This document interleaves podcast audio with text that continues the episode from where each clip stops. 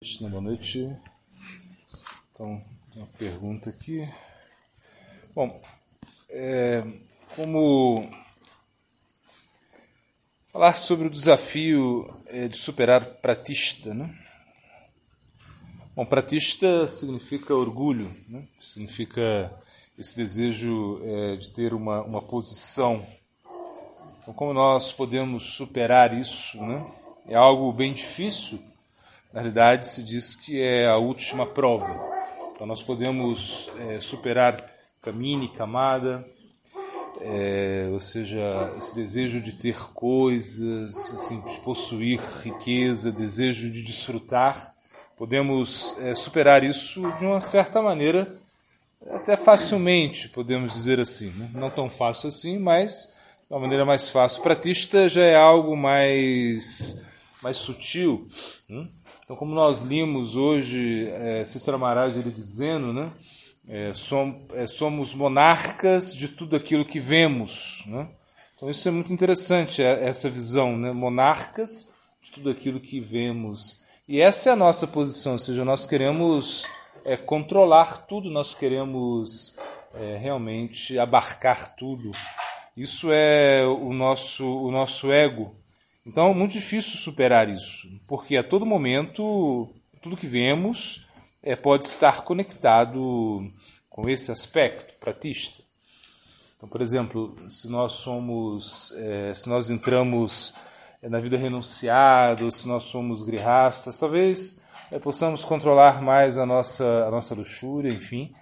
Mas pratista é algo que está relacionado a todo, a tudo aquilo que nós estamos fazendo.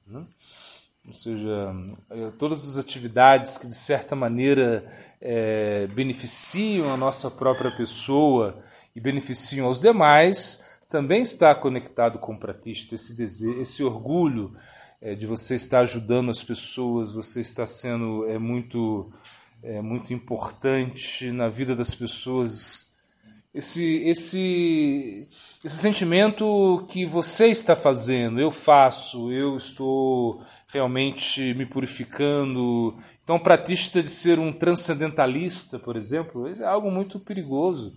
Ou seja, você é, ter um sentimento, um orgulho, né, que você é superior aos demais. E quando isso acontece, você perde né, a, a oportunidade é, na vida espiritual. Então, toda que, o orgulho entra, né? então Krishna ele se afasta de você. Por isso, o pratista, como a gente é, dizia em outras aulas, né? Bom, que as escrituras dizem assim, de uma forma assim, um pouco pesada, mas que o pratista é como o excremento de porco. Né? Assim, eles falam, assim a gente, a gente via. Porque, na realidade, o porco é um animal, assim, bom, de certa maneira, né, muito, é, muito sujo, assim, no sentido né, que ele está é, ele tá comendo fezes, enfim. E aí você fala que para pratista é isso, né? então é algo muito baixo, né? isso que, que, que o artigo queria dizer. Mas é, então nós entendemos que pratista é um inimigo muito sutil, e aí que está o grande problema. Qual é o desafio? Porque ele é sutil, ele não é grosseiro, né?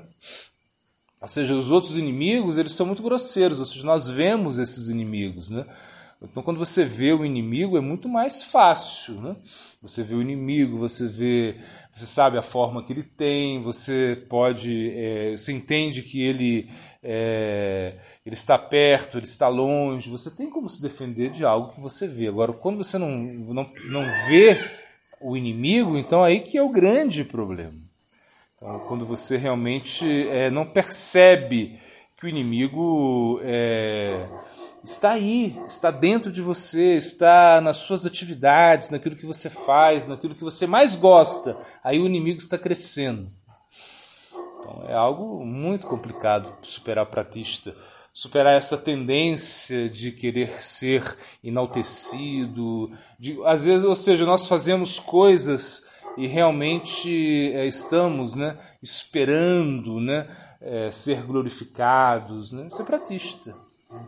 Então, por mais que possamos estar, nós estamos fazendo aparentemente tantas coisas boas, mas o pratista está crescendo, ou seja, a, o orgulho está crescendo, o desejo de ser reconhecido, de ter fama está crescendo, e isso nos leva para baixo. Então, enquanto tiver pratista, é, Krishna ele, ele não vai aceitar o seu serviço, ou seja, é algo que aparentemente é, pode ser aceito, aparentemente você pode estar fazendo muitas coisas, aparentemente você pode ter, por exemplo, orgulho é, de querer renunciar tudo, de querer abandonar tudo, né, por pratista. Por pratista você pode ter o desejo é, de praticar muito, é, de ser é, muito bondoso, inclusive. Então tudo começa a, a, se mover dentro do plano sutil. E isso é o grande problema. Ou seja, quando nós é, nos deixamos né, é, iludir pela mente, nós sabemos que a mente ela é muito poderosa para iludir.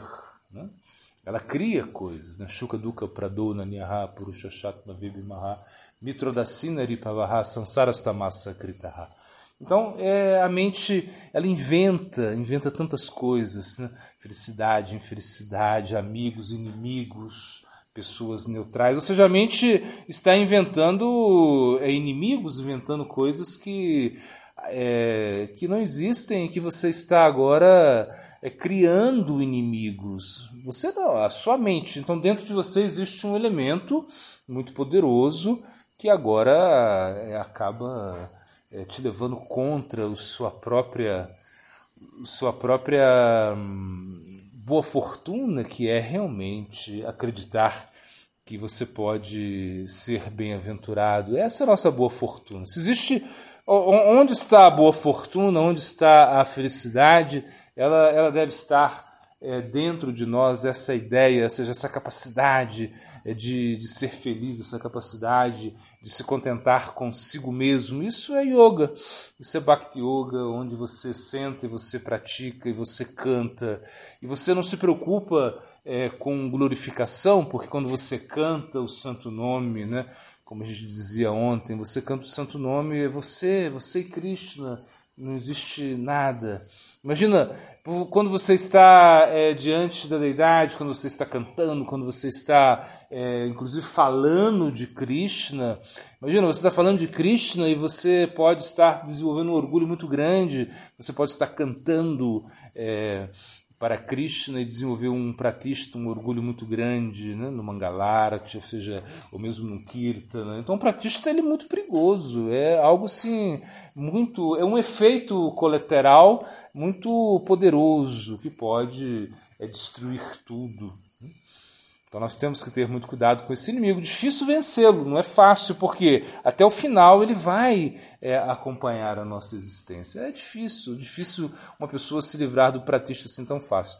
Claro, existe, existe sim uma maneira que você pode se livrar do pratista, do orgulho, é realmente se tornando humilde, ou seja, não tendo posição, entendendo que, que tudo né, feito é, devido à misericórdia de Krishna, entendendo que o Bhakti se manifesta na nossa vida por misericórdia. Se você tem misericórdia, você não tem que se orgulhar de nada. Né? Igual deu é, é, esse exemplo que dá Siddhartha Maharaj, que é muito bom. Ou seja, uma pessoa caiu, você cai num poço, né, num poço profundo, e você não consegue sair desse poço. Você grita por socorro, você pede ajuda, ninguém aparece. Em algum momento chega alguém, aparece já no final da noite, assim, não sei, no final da tarde, está escurecendo, chega alguém e você está gritando, essa pessoa vai jogar uma corda para você. E você segura na corda e essa pessoa te puxa do poço você faz um esforço grande também para segurar a corda, mas ela está te puxando, enfim, ela te deu a corda, você sai do poço e o que você fala, em vez de você agradecer a pessoa, em vez de você falar muito obrigado, você fala, viu como eu segurei muito bem nessa corda? Né?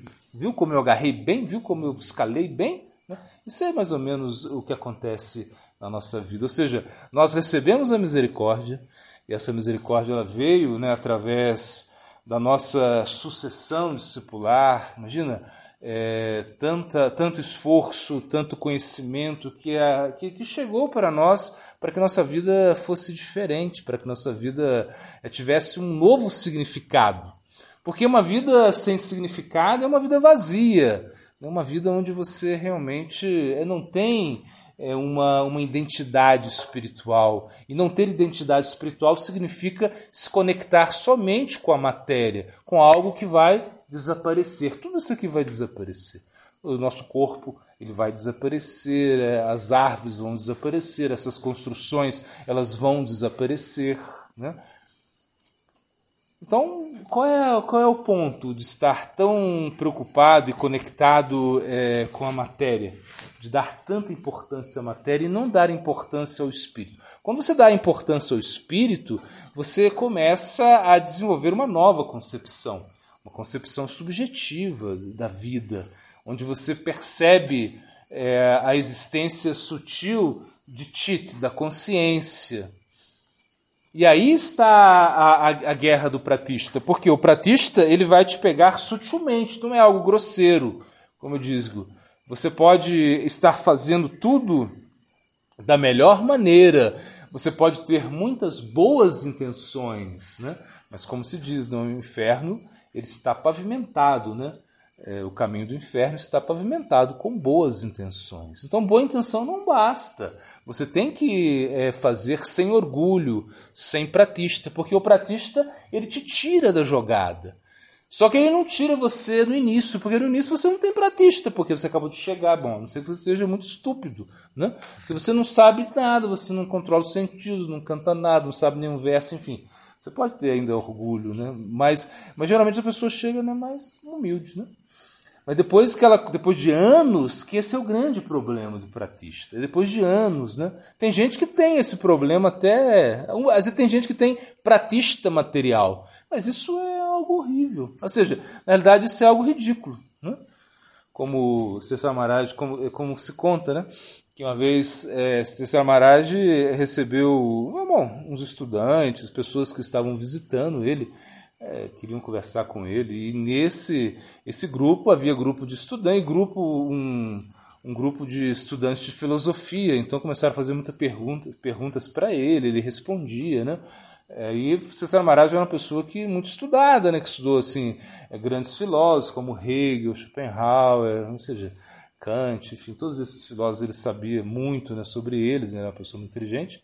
E ele perguntou para a moça: Você, você estuda o quê? Ela, fala, ela falou assim, toda orgulhosa: né? falou, ah, Eu estudo filosofia. Né? Ele falou assim: profunda ignorância. Né? Uma ignorância muito profunda. Né? Ou seja, algo assim muito forte. Ou seja, porque é, na realidade estudar filosofia é algo que, que é, ou seja, ser um filósofo é algo bom, isso a gente entende que é uma coisa boa, mas só que uma pessoa se orgulha tanto disso, né? Ou seja, tem um, um ego, um orgulho tão grande porque é, estuda a filosofia, que estuda, é, ou seja, que, que o filósofo ele percebe a vida de uma maneira diferente que as pessoas percebem, por isso ele um filósofo. O filósofo não é somente uma pessoa é, que estuda, mas uma pessoa que coloca isso na sua vida. Isso é um filósofo de verdade. Né? Mas mesmo assim, isso está muito longe da, do plano da consciência, do plano da alma, desse plano da realização de Deus. Né? Então o pratista ele, ele vai é, nessa mão, ou seja, no, no, no, ponto sutil, no ponto aonde você acha que você vai que você vai vencer, que você vai triunfar, que você vai conseguir, quando você realmente esquece, né? Esquece do que? Esquece do guru, esquece de Krishna, esquece é, das escrituras, esquece das pessoas que te ajudaram. Então, se você não valoriza isso e você fica tão orgulhoso, né? como nessa história né? é de Arjuna, que ficou tão, orgulho, tão orgulhoso né? e prometeu salvar né? É, o, o filho né? do, do, de um Brahmana, né? que na verdade é que uma história, é, resumindo, é que um Brahmana é, e a sua esposa eles estavam é, sempre é, tendo, é, ela estava tendo sempre aborto, não conseguia ter filhos. E o, o Brahmana, muito bravo, amaldiçoando o Gracena, que era o rei, e nesse momento, nessa época, os reis eram santos, pessoas assim muito muito divinas. E o, o, o Brahman amaldiçoava o rei, trazia o feto, assim, na criancinha morta para o rei e falava, ó, oh, tá vendo, devido à sua atividade pecaminosa, esse meu filho não nasceu. Porque né, era assim, ou seja, qualquer coisa que acontecia de errado, você podia culpar o rei, né? O rei tinha que... Eram outros tempos, né? Tempos védicos. E o Graceno e o Brahma xingava. O Arjuna viu isso e falou: não, não, deixa, ele não gostou. E falou: não, eu vou proteger você. O próximo filho não vai ter problema, né? Porque Arjuna era muito poderoso, né? Então, e o Brahma falou: não, mas eu não vou confiar em você. Ele falou: não, se eu não proteger o seu filho que vai nascer, eu vou me tirar no fogo. Eu e o Gandiva, né? Meu arco. O Brahma aceitou essa promessa, né? Naquela época, promessa era promessa. E aí o filho nasce, então quando o filho foi nascer, Asno foi lá, né, na, na casa do Brahmana e, e cantou os, os é, jogou é, astras, né, invocou os astras, fez uma proteção sutil, enfim, para não ter nenhum problema, né? Mas a criança nasceu morta, então ele falou: "E agora? E agora?", né? E agora, Yaj já estava já fazendo fogo se preparar para cumprir sua promessa. Quando chega Krishna, Krishna fala: "Ei, amigo, Shaka, amigo, que isso?" Aí Krishna entra, quando Krishna entra, tudo muda. Krishna vai lá com Arjuna recuperar os filhos do, do, do Brahma, né? que na verdade acho que era Mahavishnu, né? Mahavishnu que estava roubando os filhos, que queria encontrar Krishna em Arjuna, enfim. Mas o que aconteceu? Que quando Arjuna foi invocar os mantras, né, os astras, ele nem lembrou de Krishna, ou seja, como nem, né, acho que só pensou em Shiva, e por isso deu errado. Então é assim, quando nós, por mais poderosos que podemos ser, se nós não, não, não lembramos né, é, daquelas é, personalidades que nos ajudam, né, ou seja, se não, se não lembramos de Krishna, Bhagavan, se não, se não nos, lembra, não nos lembramos né, do Guru, do Sadhu, das Escrituras, dos Vaishnavas, de todas as pessoas que realmente é, são importantes né, no nosso aprendizado, então isso vai ser muito muito ruim, ou seja, nós vamos, não vamos triunfar. Então, o pratista vai acompanhar a nossa vida, vai, isso, isso vai ser o teste final, pratista. Não pense que você pode ficar livre de pratista desde o início, não. É bom ter esse cuidado, mas você vai esquecer disso. No início, ah, eu não, às vezes no início é mais fácil você é, se cuidar de pratista. Quando você está muito, quando você se levou muito, depois sei lá, de 20 anos cantando, 30 anos cantando, 30 anos dando aula, 30 anos, né? Então você já esquece tudo, você já não quer se preocupar com nada, você já não respeita as pessoas e você esquece que o nosso emblema é Trinapi Sunichana Tarua Pisahishna Amanina Manadena Kirtaniya Sadahari. Ou seja, que você é mais, tem que ser mais humilde do que a árvore, mais tolerante, perdão, mais humilde do que a grama, mais tolerante que a árvore, respeitar todo mundo e não pedir respeito para si mesmo. Krishna Das Kaviraj Goswami, ele, ele diz que nós temos que colocar isso como um, um, um medalhão na nossa, no nosso pescoço, ou seja, esse é o verso mais importante né, é, da nossa da existência, ou seja, do Gaudiya Vaishnavismo, segundo a visão dele, porque realmente, se nós não somos humildes, né, nós, nós entramos no altar para adorar a deidade e nós pensamos que já está tudo, já está, é, que você é, vai só realmente é, fazer o seu papel ali, como tudo está feito para você. Você é o astro quando você toca, faz o kirtan, quando você dá aula. Mas não, você tem que aprender a, a sempre a orar, a sempre realmente se situar numa posição inferior. Isso é como a maneira é, de vencer pratista, você sempre se sentir inferior. Bora, Brahmananda.